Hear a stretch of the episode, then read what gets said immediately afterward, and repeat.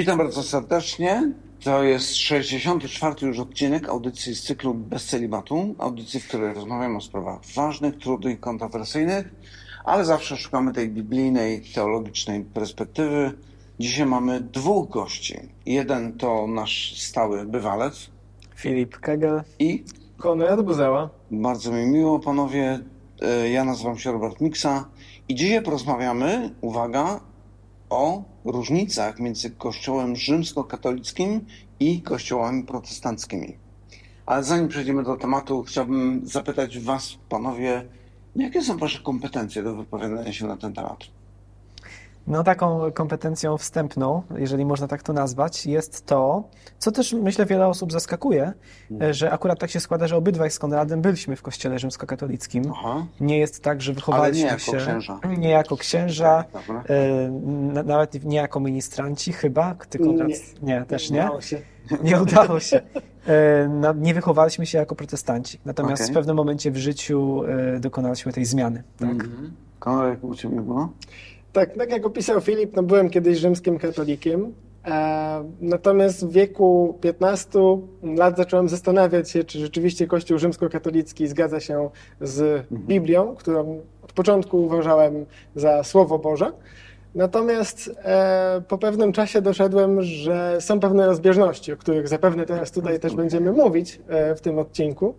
Natomiast e, poza tym moje doświadczenie wiąże się z tym, że bardzo interesuję się apologetyką e, na linii rzymski katolicyzm, protestantyzm, generalnie historią tej de- debaty, e, począwszy od XVI, wieku aż do dzisiaj. Mm, Ostatnim owocem moich prac jest moja praca magisterska, którą udało już mi się obronić, a która dotyczy protestanckiego spojrzenia na teorię rozwoju doktryny Johna Henry'ego Newmana. E, Jeśli ktoś nie wie, kim był No Newman, właśnie, Newman był konwertytą z, rzymsk- z anglikanizmu na rzymski katolicyzm O. e, i tą decyzję o swojej konwersji podjął właśnie na bazie e, teorii, która, mm, którą skonstruował, a która jego zdaniem mm, pomogła mu rozwiązać pewne trudności Okej. na gruncie historii. Okej. Dobra, to już szczegółowe kwestie. Zgadza się. Dobra, porozmawiajmy zatem o różnicach między e, Kościołem rzymskokatolickim i kościołami protestanckimi. E, pierwsze pytanie, e, no właśnie, nawet ja użyłem teraz liczby mnogiej mówiąc o protestantyzmie i liczby pojedynczej mówiąc o rzymskim katolicyzmie. Czy to jest uprawnione? Czy e, jak to, to nie jest tak, że jest jeden kościół protestancki i jeden kościół rzymskokatolicki? No i jeszcze prawosławny. Jak to jest? Dlaczego mówimy w liczbie mnogiej o protestantach? No to rzeczywiście organizacyjnie jest tak, nie? że jest Kościół rzymskokatolicki, który jest scentralizowany w tym sensie, że no jest tak, ma taką hierarchiczną mocno strukturę. Oczywiście na szczycie e, stoi papież jako biskup Rzymu. E, Natomiast od tej strony organizacyjnej nie ma jednego kościoła protestanckiego. Protestanci nie mają papieża. Tak? Protestanci nie mają papieża. Ym, Nie tylko pojedyncze kościoły protestanckie nie mają papieża, ale przede wszystkim na czele tych różnych kościołów protestanckich nie ma papieża. Mhm. Więc no, mówi się czasem, używa się liczby pojedynczej. Kościół protestancki wierzy w to czy tamto, ale to jest w zasadzie niepoprawne. Ale to chyba w takim znaczeniu, że jest jakaś lokalna jednostka i mówi się o tym, że to jest kościół protestancki. No tak, oczywiście nie? wtedy tak, ale, ale jeżeli mowa o tych różnicach właśnie między wyznaniami. Tak? Mhm. Dobra, to powiedzmy sobie, skąd wziął się protestantyzm? Co, co znaczy, skąd wzięło się to słowo? Dlaczego nazywają nas, no bo jesteśmy protestantami, e, protestantami? Przeciwko czemu protestujemy? Tak, często właśnie mm, przeciwnicy protestantyzmu nawiązują do tej nazwy i mówią, ha, wy tylko czerpiecie swoją tożsamość z negacji czegoś, Aha, no protestujecie względem czegoś, natomiast pozytywne wartości nie są u was jakkolwiek obecne. Jedyne, Prawda. całą swoją tożsamość czerpiecie z, z negacji rzymskiego katolicyzmu. Tymczasem, no nie sądzę, aby to była, była to prawda.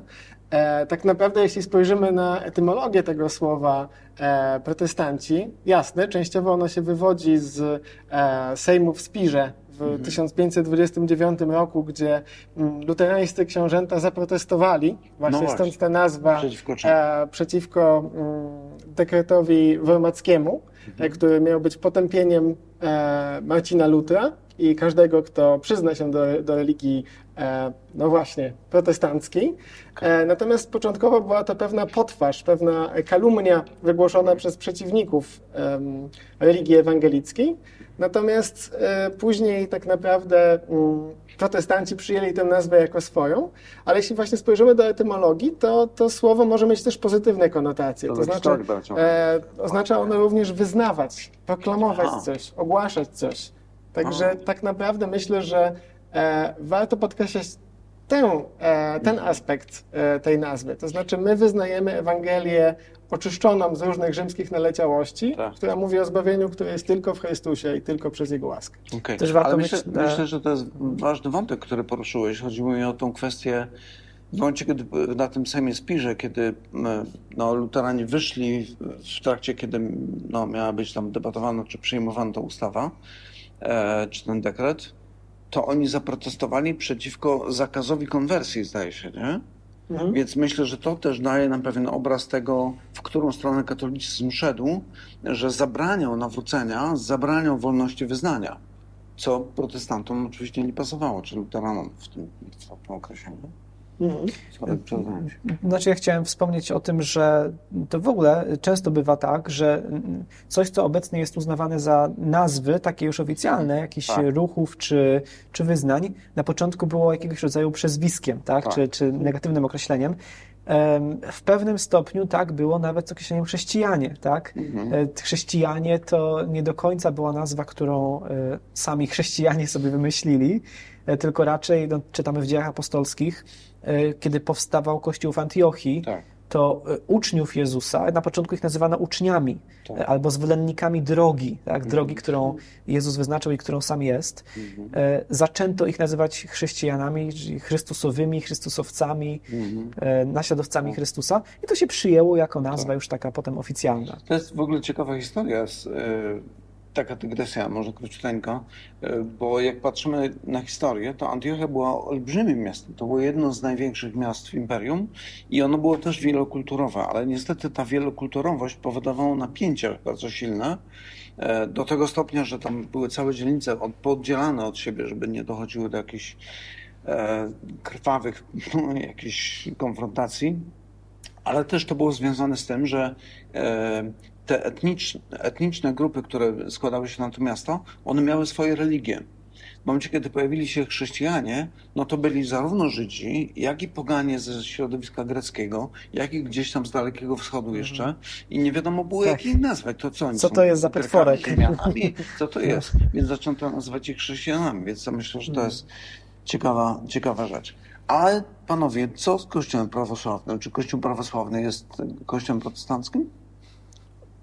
No, oczywiście nie jest on kościołem protestanckim, jest natomiast kościołem chrześcijańskim, w tym sensie, że e, w klasycznym zupełnie ujęciu chrześcijaństwo dzieli się na takie trzy główne nurty, mhm. a, a, więc rzymski katolicyzm, prawosławie i protestantyzm. A anglikanizm? Tak, status anglikanizmu jest dość dyskusyjny, to znaczy jest to kościół e, wewnętrznie zróżnicowany i niektóre stronnictwa wewnątrz anglikanizmu chciałoby go widzieć jako drogę pośrednią między rzymskim katolicyzmem a protestantyzmem, a przez co wyłączają się niejako z grona protestantów, ale są też inne stronnictwa, które widzą siebie jako na wskroś protestancki kościół. Mhm. Także generalnie klasyfikuje się anglikanizm jako protestanckie wyznanie, Natomiast trzeba mieć na uwadze tą wewnętrzną różnorodność anglikanizmu, okay. która jest w jego DNA. Mhm. Dla wyjaśnienia, teraz kiedy będziemy mówili o protestantyzmie, no to będziemy mówili o tym nurcie reformacji, który od Lutra. Tak możemy generalnie ująć to? W pewnym uproszczeniu. W pewnym uproszczeniu tak, chociaż wiadomo, że należałoby powiedzieć, tak. że mamy nie tyle reformację, co niekiedy mamy reformację w liczbie mnogiej, tak? E, to znaczy mamy wielu reformatorów, mamy nurt reformacji wittenberskiej, ten w uproszczeniu od Lutra. Mamy też reformację em, szwajcarską, tak, Zwingli, No. potem też e, również Calvin. Mamy też reformację radykalną, mm, związaną z anabaptystami i Okej. I to jest ten nurt, o którym będziemy tutaj raczej na nim się koncentrować. Ale jeszcze mam pytanie dotyczące Kościoła rzymskokatolickiego, bo trochę mam wrażenie, że e, w niektórych dyskusjach, które ja pamiętam, może już teraz rzadziej, ale e, czasami one się pojawiają, takie argumenty. Zobaczcie, wy protestanci jesteście tak podzieleni, przecież waszych tych kościołów i wyznań i grupek to są tysiące albo setki tysięcy, a zobaczcie, jeden taki monolit, kościół rzymskokatolicki i to jest ten prawdziwy kościół. Tak? Czasem się podaje nawet konkretne liczby, tak? Mówi się o tym, że no tak, Luther zaprotestował, chciał interpretować Biblię samodzielnie, a nie tak jak e, Urząd Nauczycielski Kościoła nakazuje. No i zobaczcie, dzisiaj mamy 30 tysięcy denominacji No protestanckich. E, Sama liczba jest w ogóle wzięta z kapelusza, tak? To, to jest, Konrad, ty pewnie bardziej kojarzysz kontekst. Tak, dokładnie jest to zrzynka z pewnej encyklopedii, której redaktorem był e, uczony o nazwisku Barrett. E, tylko, że on tam uwzględnia w tych e, wielu tysiącach denominacji wszystkie denominacje chrześcijańskie. To jest pierwszy błąd, jaki się popełnia, nie tylko protestanckie. E, a następnie, co, co niewiele osób podnoszących ten zarzut wie, on wymienia tam kilkaset denominacji rzymskokatolickich. O, I to niewiele osób wie niestety, a mnóstwo mm, tutaj przeciwników protestantyzmu powołuje się nieświadomie na te liczby pochodzące właśnie z tego źródła. Tak, więc metody obliczania y, tych wszystkich denominacji to jest jakieś no, dziwaczne zupełnie. Ale też myślę, że o czym warto powiedzieć, i to troszeczkę wracamy do tego wątku kościoły protestanckie, em, że często rzymscy katolicy, mam wrażenie, e, jakby postrzegają nas no, przez swoje soczewki, powiedzmy, bo dla nich, jeżeli Kościół ma być jednością, tak jak Pan Jezus chciał, żeby Kościół był jednością, to musi być też organizacyjnie jeden i hierarchicznie jeden, tak? Nie może być tak, że są dwie organizacje, które istnieją obok siebie w pewien sposób. E, No więc kiedy oni patrzą na to, że są kościoły luterańskie, mm, prezbiteriańskie, kalwińskie, baptystyczne i tak dalej, e, no to postrzegają to tak jakby i nawet często też się słyszy takie twierdzenia, no u was jest tak, do, y, tak wiele kościołów i każdy twierdzi, że jestem jedynym prawdziwym. No nic bardziej błędnego, tak? To, to jest nałożenie rzymskokatolickich kategorii na, na coś, co, co jest inne w swojej istocie niż Okej, rzymski to co Pan katolicyzm. Miał na myśli, kiedy mówił, że modli się o jedność między Jego uczniami? No ja myślę, że, że tę jedność my y, mamy. Ona jest czymś danym, y, tak na takim najbardziej, najbardziej podstawowym poziomie, y, po prostu dlatego, że wszyscy chrześcijanie, ci rzeczywiście nawróceni w biblijnym sensie, mamy jednego Ojca, jesteśmy napełnieni tym samym Duchem Świętym, wierzymy w tego samego Pana Jezusa. I oczywiście teraz ta jedność ma się wyrażać w naszych relacjach, e, w tym, że będziemy tworzyli wspólnoty, w tym, że pracujemy razem, aby głosić Ewangelię, ale ona nie musi się wyrazić, i to jest bardzo ważne, ona nie musi się wyrazić, ta jedność, e, organizacyjnie. Więc może być tak, że tutaj będzie jedna organizacja zrzeszająca ileś lokalnych wspólnot, tutaj druga organizacja. One nie muszą się nawzajem wyklinać i uważać się za jedyną prawdziwą. Em, może kiedyś też tak było w protestantyzmie w większym stopniu niż obecnie, że, że z większą niechęcią te różne tradycje protestanckie patrzyły na siebie nawzajem. Ale może być tak, że patrzymy na przykład na no, chociażby Kościół Ewangelicznych Chrześcijan, który jest oddzielną organizacją od naszej, Kościoła Chrześcijan Baptystów, ale to są nasi bracia y, i siostry, y, ich wspólnoty są prawdziwymi biblijnymi kościołami, głosimy tę samą Ewangelię. Y, Po prostu nie widzimy konieczności, żeby była jedna organizacja na całym świecie, która zrzesza wszystkich. Ja jeszcze myślę, że warto, e, myślę, że jeszcze warto tutaj dodać dwie rzeczy co najmniej. To znaczy, mm, z jednej strony umniejsza się jedności, którą protestanci już między sobą posiadają, to znaczy maksymalizuje się w tym zarzucie w sposób retoryczny tą wielość denominacji, różnice Tak, tak. między nimi i to należy podkreślić, podczas gdy tak naprawdę w sprawach pierwszorzędnych my mamy zgodę. Tak. Co do Ewangelii, co do chociażby treści credo nicejsko-konstantynopolitańskiego, które tak naprawdę wszyscy chrześcijanie podzielają. Jest to wspólne dziedzictwo wszystkich denominacji, w tym protestanckich. E, chociażby wiara w Trójcę Świętą, czy też e, wiara w to, że Chrystus jest prawdziwym Bogiem i prawdziwym człowiekiem w jednej osobie, a więc formuła chalcedońska i wiele innych rzeczy. Druga rzecz, którą należy tutaj też dodać, to to, że mm, jedność wewnętrzną rzymskiego katolicyzmu z kolei w drugą stronę zawyża się. Jak gdyby ten kościół był doskonałym monolitem, w którym absolutnie każdy wierny doskonale zgadza się w sposób absolutny z Tak. katechizmem Kościoła katolickiego, mając go w małym palcu. No tymczasem nic bardziej mylnego. E, jeśli spojrzymy na Kościół rzymskokatolicki, to w niektórych przypadkach jest on nawet porównywalnie różnorodny z Kościołem anglikańskim, który mieści w sobie wiele różnych nurtów pod jednym parasolem. Mamy konserwatystów, mamy liberałów, mamy zwolenników mszy trydenckiej, łacińskiej, mamy zwolenników nawet liberalizacji e, tego kanonu mszy, który obecnie posiadamy, e, a więc nowej mszy. Mamy mm, charyzmatyków, mamy antycharyzmatyków, Tak. mamy kreacjonistów, nawet młodej ziemi. Mamy też e, ewolucjonistów teistycznych. Mamy bardzo wiele różnych różnic. E, Większość z nich nie jest tak naprawdę zdefiniowana przez Kościół rzymskokatolicki. Nie jest określone, który pogląd należy koniecznie pod groźbą anatemy wyznawać. Więc tak naprawdę można powiedzieć, że w tym tkwi też siła Kościoła rzymskokatolickiego. To znaczy, nie dogmatyzując pewnych rzeczy, pozwalając na pewną różnorodność, jest w stanie utrzymać w swoich rysach bardzo różnorodnych wiernych o bardzo różnorodnych poglądach. Ale wtedy należy zadać sobie pytanie, chwila, moment, czy zarzut związany z różnorodnością e, wśród protestantów jest trafiony, jeśli tak prezentuje się rzeczywistość. Tak, i to widać e, także i w Polsce, i nawet na polskim YouTubie, tak? W kontekście A. naszego programu mówiąc, e, nawiązując do, do komentarzy, które czasem się pojawiają pod naszymi filmami, e, kiedyś pojawił się taki komentarz, nie, wy tutaj po swojemu Biblię interpretujecie, wróćcie do tradycji, wróćcie do urzędu, do hierarchii i tak dalej, a najlepiej posłuchajcie tego i tego księdza, tylko, że ten ksiądz sam w sobie, już nie będę wymieniał nazwisk, ale on sam w sobie jest aktualnie suspendowany przez hierarchię Kościoła Rzymskiego. Ym, Potem ktoś inny w komentarzach, nie, nie, polecasz tutaj heretyka, lepiej tych posłuchaj. I, I rzeczywiście jest tak, kiedy patrzę na to, jak y, te różne y, części katolickiego YouTube'a polskiego wyklinają siebie nawzajem, y, to ja widzę o wiele większą jedność z moimi braćmi i siostrami z kościoła y, ewangelicznych chrześcijan, z zielonoświątkowego, luterańskiego. Tak. Dobra. Panowie, a tak jeszcze ogólnie, e, kogo jest więcej, katolików czy protestantów na świecie? Wydaje mi się, że jest to raczej łatwe pytanie. Można to sprawdzić oczywiście w internecie, czy korzystając oczywiście z bardziej wiarygodnych źródeł. No, zdecydowanie rzymskich katolików jest obecnie więcej. Natomiast ten trend się zmienia. Mm, Sytuacja jest dość dynamiczna. No właśnie. I tutaj w Czy to znaczy, że protestanci wezmą górę? No statystycznie można by się tego spodziewać, na przykład w kontekście Ameryki Łacińskiej, y, gdzie protestantyzm, ale zwłaszcza w tej wersji charyzmatycznej, Mhm. e, bardzo szybko się rozwija.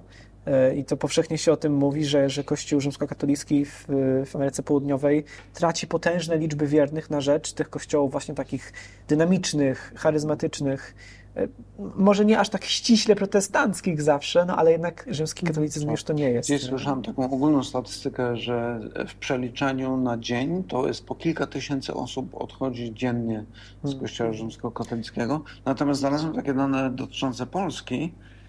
E, Jeśli chodzi o lekcje religii, to w 2010 roku deklarowało uczestnictwo w tych lekcjach 93% młodzieży w wieku 17-19 lat, czyli takim, kiedy oni już powiedzmy sami decydują o sobie. E, I później ta liczba zmniejsza się aż do 22 roku, gdzie to już jest tylko 54%. Więc mamy prawie dwukrotny e, spadek. Natomiast e, regularny udział w praktykach religijnych, i tu już jest badanie dotyczące młodzieży w wieku 18-24, no to w 92 roku to było około 3 czwarte respondentów, tych uczestników ankiety, natomiast w 22 to jest 1 czwarta. Więc te zmiany są bardzo duże. Pytanie tylko, czy to znaczy, że co, że Kościół protestancki rośnie? Myślę, że to byłby mit, gdybyśmy tak uznali, No. dlatego że jest y, pewne zagrożenie, z którym mierzymy się wszyscy Aha. jako szeroko pojęci chrześcijanie, a jest nim sekularyzacja. Jest tak naprawdę, kiedy widzimy, że mm, coraz więcej osób odchodzi z Kościoła rzymskokatolickiego, to nie znaczy w żadnym razie, że stają się protestantami, czy Tak. prawosławnymi, czy nawet muzułmanami, dajmy na to, ale generalnie rezygnują z religii jako części swojego życia zupełnie. Chociaż należy nadmienić, że są takie prądy związane z nową duchowością, gdzie mm, można powiedzieć, że te osoby rezygnują z religii zorganizowanej, Mm. natomiast dalej reprezentują pewny typ duchowości, bardzo specyficzny dla dzisiejszych Tak. czasów.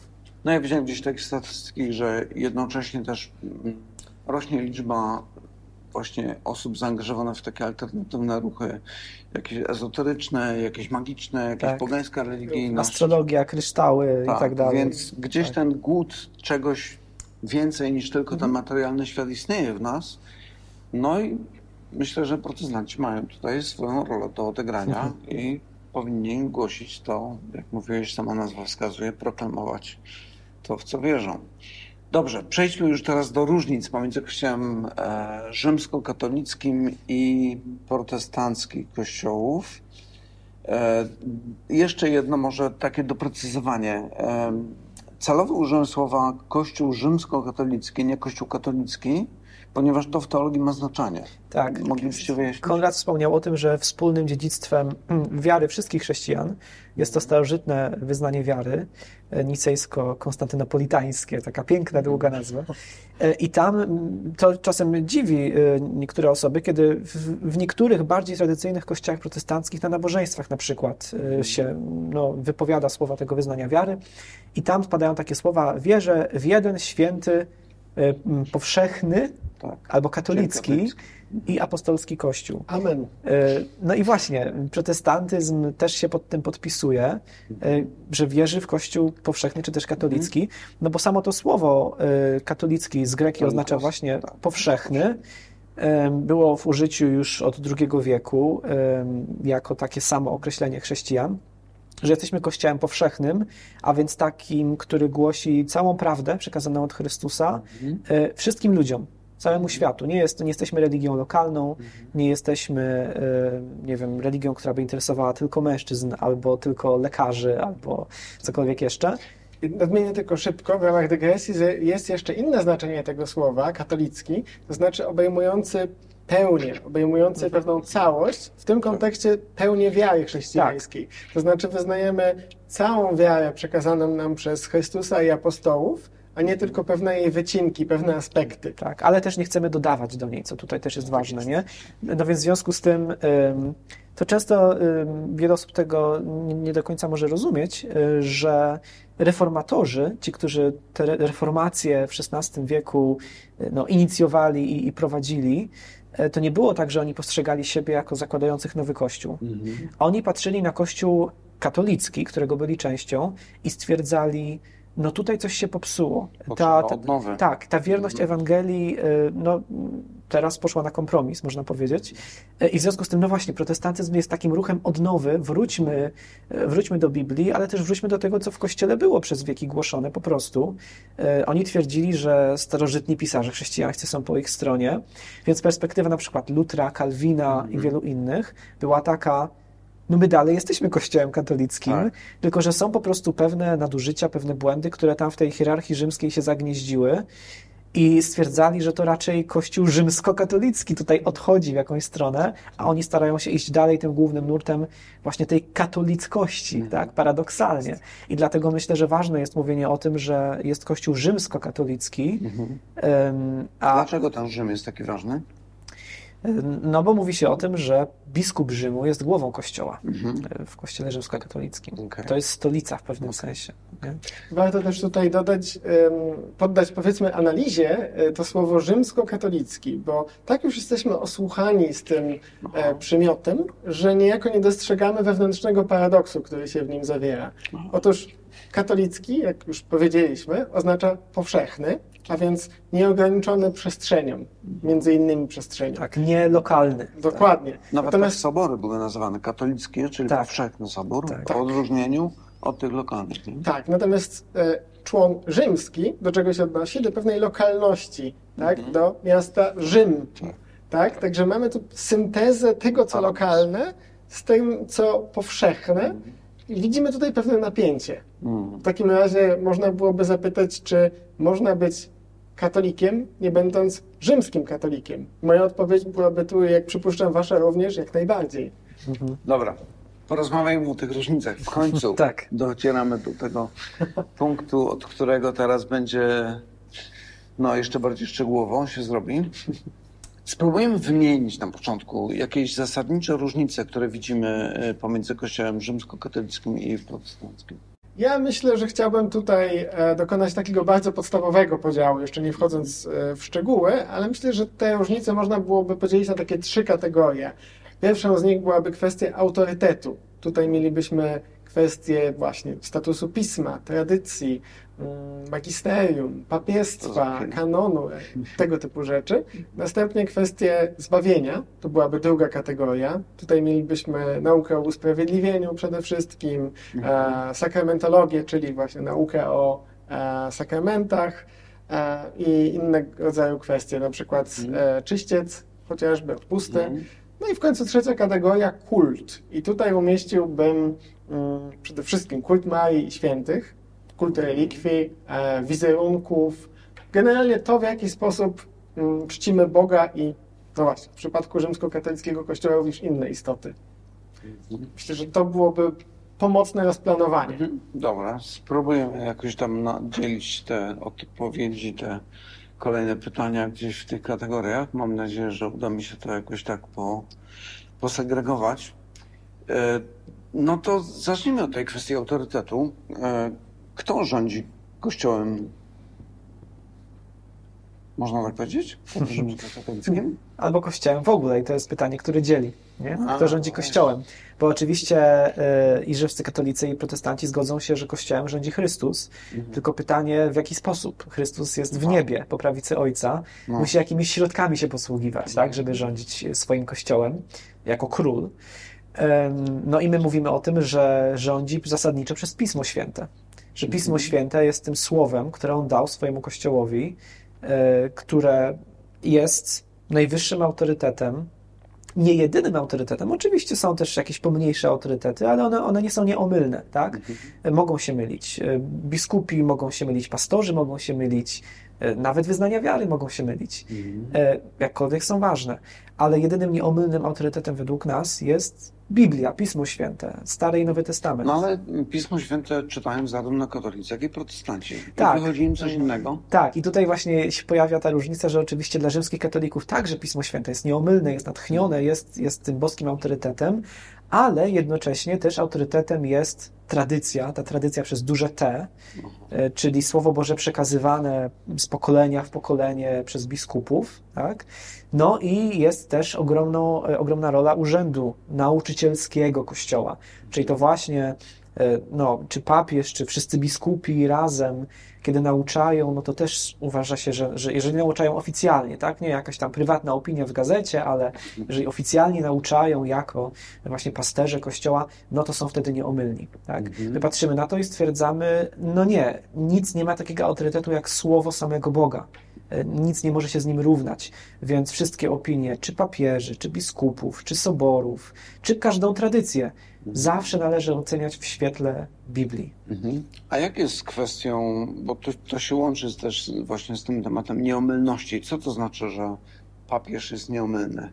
Czy biskupi? Tak, myślę, że jest to świetne pytanie, zwłaszcza w kontekście różnych e, niewłaściwych spojrzeń na ten temat. Również wśród protestantów należy nadmienić.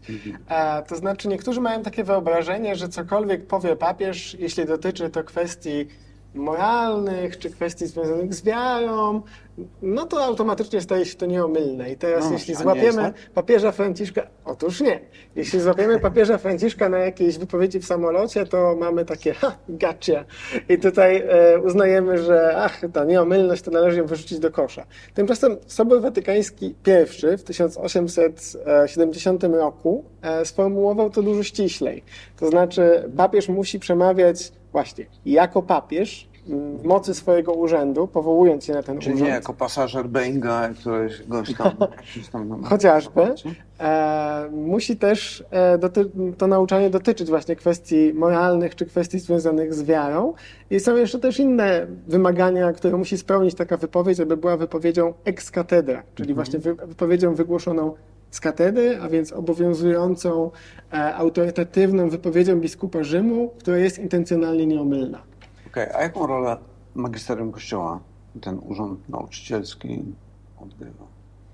A w zasadzie można powiedzieć, że e, papież jest częścią magisterium. To znaczy, magisterium to mm, nie jest wbrew wyobrażeniu wielu jakieś grono e, biskupów, którzy pod osłoną nocy gromadzą się w jakimś budynku, aby decydować e, w tym wąskim gronie o sprawach życia i śmierci. I niektóre doktryny ukrywają rzeczy, nie? Nie, Różne są koncepcje. Niekoniecznie. No na przykład, że pan jest zmiażony. Nie? Tak, że wszystko jest w archiwach watykańskich. Tak, no, Jeżeli właśnie. jakaś, jakaś teoria spiskowa nie Ja jest w widziałem w stanie internecie, dowieść. tak mówili, to na pewno. Tak, nie, otóż, otóż tak to nie wygląda. Magisterium jest takim pojęciem, które zbiera w sobie e, kilka różnych organów, e, to znaczy papieża, sobory powszechne oraz e, też biskupów, to znaczy biskupów w sensie powszechnym, episkopat e, na Wszystkich całej razem, ziemi, tak, e, jako kolegium. wszystkich biskupów Kościoła Rzymskokatolickiego. I te autorytety w tej triadzie funkcjonują w pewnych relacjach i pod pewnymi warunkami magisterium wypowiada się w sposób nieomylny, innym razem wypowiada się w sposób tylko autorytatywny, ale nie nieomylny. Okej. E, Generalnie są całe podręczniki Dobrze. do e, A tej jak kwestii. to wygląda u protestantów? Kiedy pojawia się nieomylna doktryna, która obowiązuje wszystkich? E, No, doktryna u protestantów może być co najwyżej bezbłędna, a nie nieomylna. I to jest różnica niby taka kosmetyczna, ale jest ważna, dlatego że na przykład, jeżeli mamy podręcznik do matematyki, który tam przedstawia różne zasady mm, wykonywania obliczeń i tak dalej, i wszystkie obliczenia by tam były dokonane prawidłowo, tak, rzeczywiście, zawsze 2 plus 2 równa się 4, nigdy nie ma żadnej pomyłki, no to można powiedzieć, no ten podręcznik jest bezbłędny. Super, rzeczywiście wiernie przekazuje prawdę o rzeczywistości, ale no nie stwierdzimy wtedy, że autorzy tego podręcznika byli nieomylni, tak? że oni nie są w stanie się pomylić. Bo na tym polega różnica. Tak? Kiedy coś jest bezbłędne, no to po prostu jest bezbłędne, ale kiedy coś jest nieomylne, to znaczy, że ma jakąś z- zdolność do tego, żeby zawsze mówić prawdę, żeby nigdy się nie pomylić. Więc z naszego punktu widzenia protestanckiego nieomylna to jest tylko Biblia, bo tylko Biblia jest słowem Boga. A jeżeli na przykład wyznania wiary e, przedstawiają wiernie to, co Biblia mówi, no to mogą być bezbłędne. Tak? Ale, ale nigdy nie jest tak, że e, wyznanie wiary jest samo w sobie nieomylne, dlatego że uważamy, Pan Bóg nie dał niczemu i nikomu poza Biblią takiej mocy, żeby być nieomylnym, No dobra, to które wyznania wiary protestantów są nieomylne? bezbłędne. Tak, bezbłędne. Bezbłędne. No myślę, że wraz ze wszystkimi tradycjami chrześcijańskimi się możemy zgodzić do tych starożytnych, tak, wyznań wiary. Apostolskie, nicejskie, albo atanazjańskie, mówiące o Trójcy Świętej, tak, czyli te z pierwszych wieków, które mówią o podstawach, kim jest Chrystus. nie są... Do póź- z późniejszymi możemy mieć większy problem czasami, tak, ale te wyznania dotyczące po prostu podstaw Ewangelii. Kim jest Pan Jezus, kim jest Bóg jako trójjedyny, Okej, ale kto zdecydował o tym, że te późniejsze już niekoniecznie mogą być, może są albo nie są bezbłędne? Ja myślę, że to nie jest kwestia tego, kto zdecydował, bo w ogóle zadawanie tego rodzaju pytań już zakłada pewien paradygmat. To znaczy. że jest ktoś, kto decyduje. Dokładnie, jest jakiś, jest musi powiedzmy jakiś organ, który tutaj autorytatywnie w skali globalnej określa pewne Ja rzeczy. słyszałem, że w, u protestantów to Billy Graham jest takim papieżem. Niektórzy On tak myślą. No cóż. Natomiast e, w praktyce nie tak to funkcjonuje. To myślę, że tu już tkwią rzymskokatolickie założenia przy takim pytaniu. E, powiedziałbym, że właśnie to, co cenię sobie w spojrzeniu protestanckim na te kwestie, to jest ta pokora. Pokora, że Duch Święty może prowadzić moich braci, moje siostry w pewnym kierunku. Oni rozeznają pewne rzeczy właściwie, ale innych już nie. Natomiast mnie Duch Święty może prowadzić w pewnym kierunku. Ja również rozeznam pewne rzeczy właściwie, inne nie. I wtedy jest okazja, abyśmy razem mogli się spotkać i po- wy, wymienić się tym w ramach społeczności świętych, tym, co odkryliśmy w Bożym Słowie, a co jest właściwe i skorygować się w kwestiach tych, co, których pomyliliśmy się, do czego musimy się w pokorze przyznać. E, w jaki sposób się skorygować? No właśnie w zgodzie ze Słowem Bożym, który jest autorytetem zarówno ponad moimi braćmi i siostrami, jak i nade mną. No dobra, czyli nie baptyści, tylko protestanci też mają takie swoje sobory, na które uzgadniają tę doktrynę, tak? No, sobory to może za dużo powiedziane, ale no chociażby my jako denominacja, tak? Funkcjonujemy w Mhm. taki sposób, że jest około 100 lokalnych wspólnot w Polsce, Mhm. które razem po prostu zgadzają się co do pewnych podstaw wiary. Mhm. E, I to nie jest tak, że nad nami stoi jakiś urząd, który ogłasza, że coś jest prawdą. Mhm. E, My jesteśmy w stanie jako ludzie generalnie y, w wielu przypadkach rozpoznawać po prostu prawdę. Ona nam się narzuca.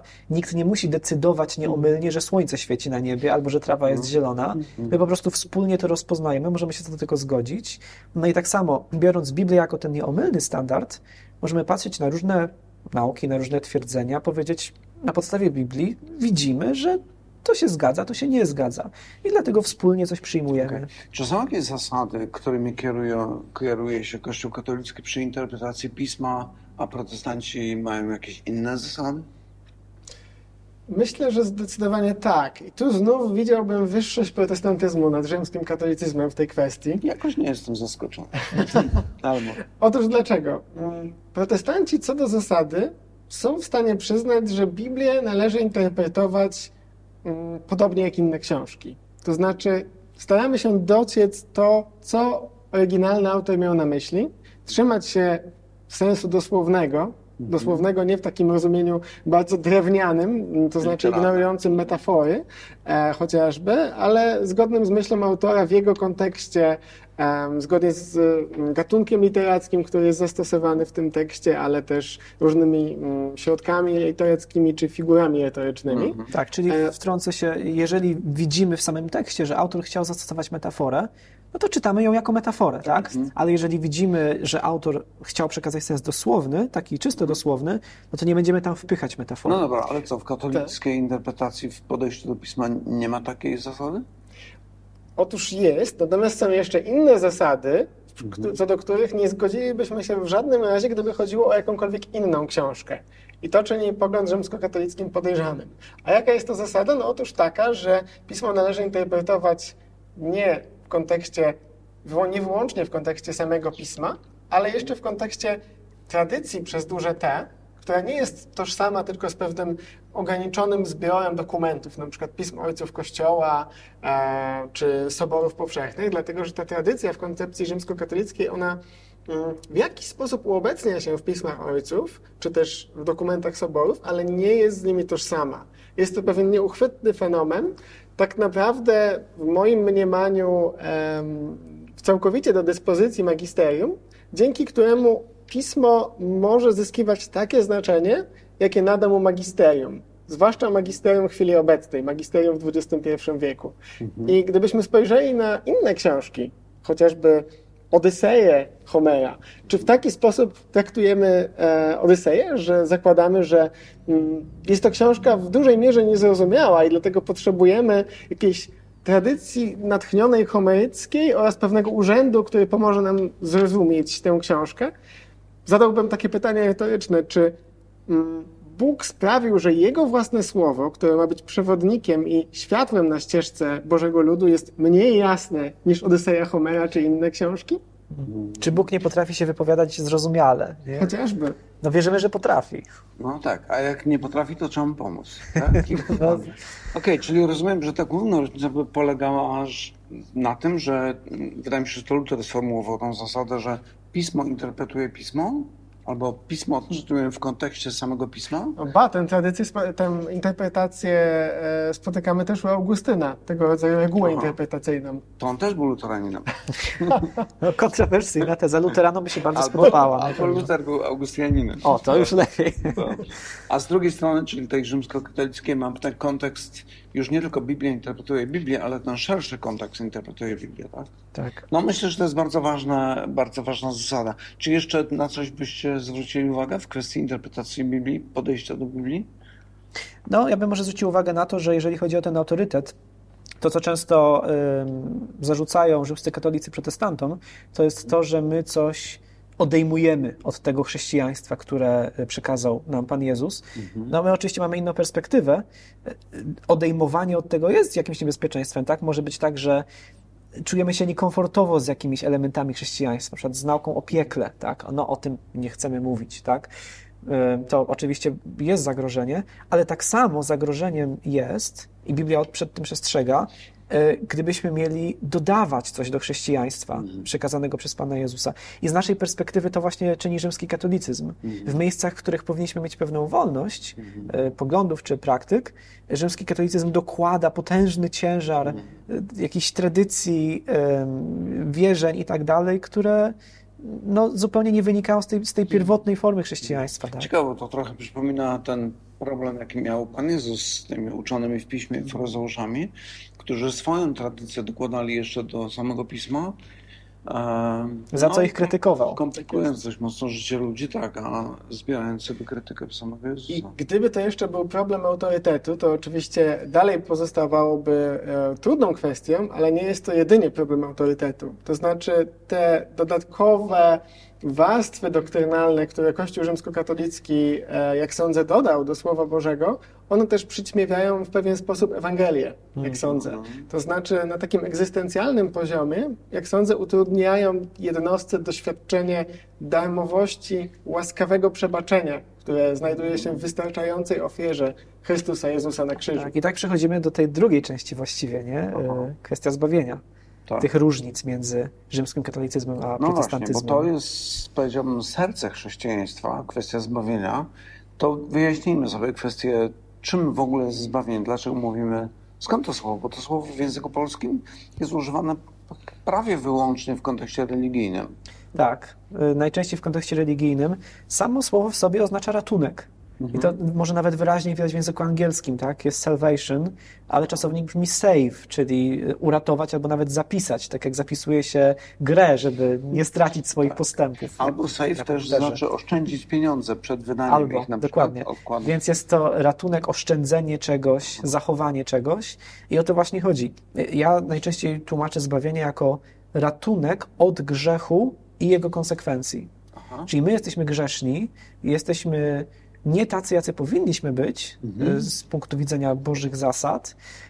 Y, Z tym się wierzą określone konsekwencje, bo zło zawsze przynosi jakieś konsekwencje. One mają ostatecznie charakter wieczny. My byśmy by- musieli być na wieczność oddzieleni od Boga, ale ponieważ Bóg jest dobry, jest kochający, jest łaskawy, ratuje nas od grzechu i jego konsekwencji.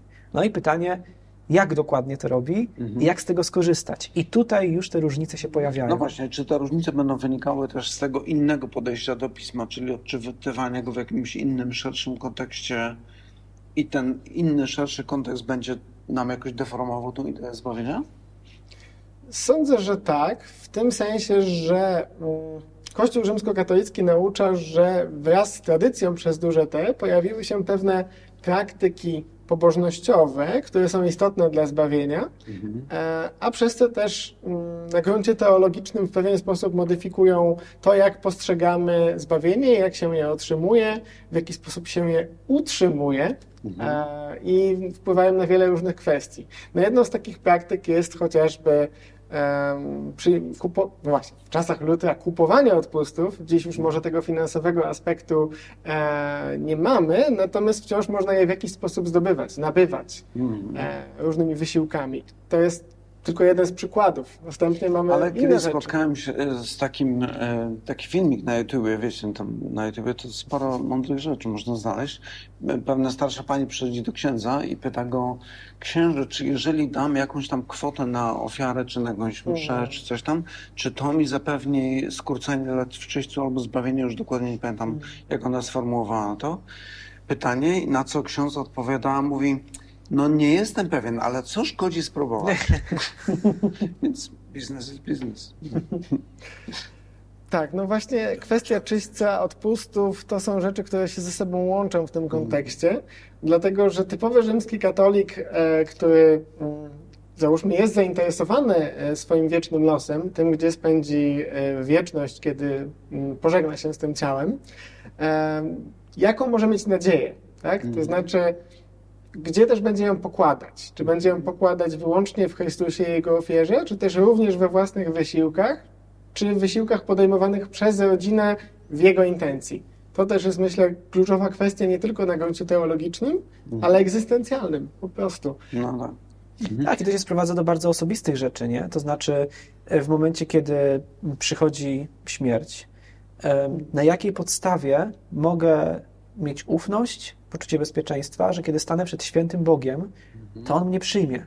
Czy, czy mam jakąś podstawę, żeby nie musieć się bać? No właśnie, i tutaj dorzucę wam kamyczek e, taki do tego ogródka związanego ze zbawieniem, bo chodzi mi o to, że e, pamiętam, czytałem kiedyś katechizm Kościoła katolickiego w tym kontekście, to tam bardzo jasno jest powiedziane, podobnie jak u protestantów, że zbawienie jest z łaski i tylko z łaski. Mhm. Jak byście skomentowali to? Słusznie e, piszą autorzy e, katechizmu No. Kościoła Rzymskokatolickiego i to znów jest jeden mit wśród protestantów, że Kościół Rzymskokatolicki absolutnie nie uznaje zasady sola gratia, więc tylko łaska, która jest dla nas tak istotna. Otóż na gruncie formalnym uznaje, tylko nieco inny model konstruuje, aby e, tę łaskę w nim umieścić. Więc myślę, że należałoby No właśnie, bo tutaj... to jest, to jest Mhm. kluczowe pytanie. Jakby zgadzamy się do tego, że zbawienie jest tylko przez Bożą łaskę. Pytanie tylko, w jaki sposób tę łaskę otrzymujemy? Mhm. No i jak tutaj będą się rozkładały te odpowiedzi? No I to- tutaj myślę, że warto byłoby zawężyć temat naszej dyskusji. To Mhm. znaczy, pojęcie zbawienia jest dość szerokie. Ono obejmuje w teologii bardzo wiele różnych innych pojęć, chociażby wybranie, e, powołanie, usprawiedliwienie, uświęcenie i tak dalej. Tak? Główny spór między em, Kościołem Rzymskim a reformatorami dotyczył usprawiedliwienia. Mhm. A, a więc czym jest usprawiedliwienie? Tutaj Kościół rzymskokatolicki raczej postrzega usprawiedliwienie jako pewien moralny proces doskonalenia się, aż ku osiągnięciu doskonałej świętości. Natomiast e, protestanci, myślę, że idąc tutaj za tradycją biblijną i pateistyczną, e, niejednokrotnie postrzegają mm, usprawiedliwienie jako mm, werdykt Boży o człowieku. Oto teraz Twoje grzechy zostały odpuszczone. Jest to deklaracja prawno-sądowa, dzięki której czyś status zostaje zmieniony. Czy co, u protestantów jest tak, że wszyscy będą zbawieni, piekło będzie puste? Oczywiście nie, dlatego że jak powiedzieliśmy, to mm, zbawienie, to usprawiedliwienie konkretnie, które jest w Chrystusie, należy przyjąć. I tutaj protestanci będą mówić, że wiara jest tym narzędziem, dzięki któremu możemy przyjąć Boże usprawiedliwienie. Teologowie protestancy ujęliby to już tak bardziej formalnie, że wiara jest jedyną formalną przyczyną usprawiedliwienia, jeśli już chcemy się posługiwać takim arystotelesowskim językiem. W obydwu przyku- przypadkach y, rzeczywiście jakby na początku jest łaska i to jest prawda, tak, oczywiście.